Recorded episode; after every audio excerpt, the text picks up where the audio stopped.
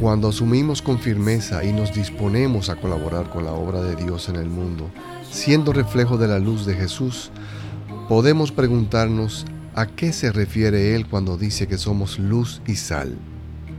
¿Cuáles son los tipos de luces que estamos llamados a irradiar? A continuación, trataremos de dar respuesta a estas preguntas desde el punto de vista laboral, aunque, como ya hemos dicho en el pasado, al hacer esos cambios en nuestra forma de actuar y convertirlos en hábito, los efectos positivos de los mismos impactan por igual en todas las áreas de nuestra vida.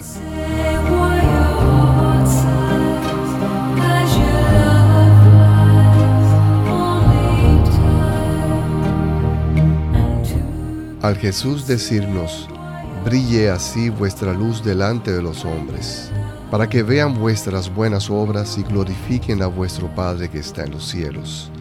Nos está pidiendo actuar en todo momento con caridad, justicia, prudencia, templanza, fortalecidos y guiados por su Espíritu Santo, mostrando una actitud de esperanza firme sabiendo los hijos muy amados del Padre y hermanos del que es luz, camino, verdad y vida, Jesucristo.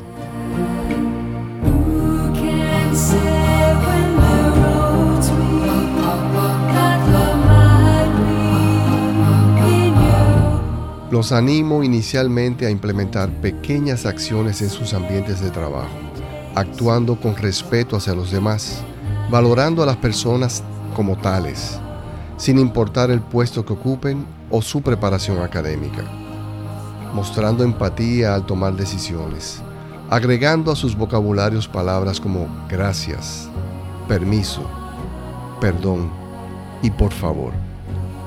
Palabras estas que han ido desapareciendo de nuestras expresiones cotidianas, convencidos erróneamente de que nuestros receptores las deben asumir como partes inherentes de nuestras oraciones los exhorto a usarlas.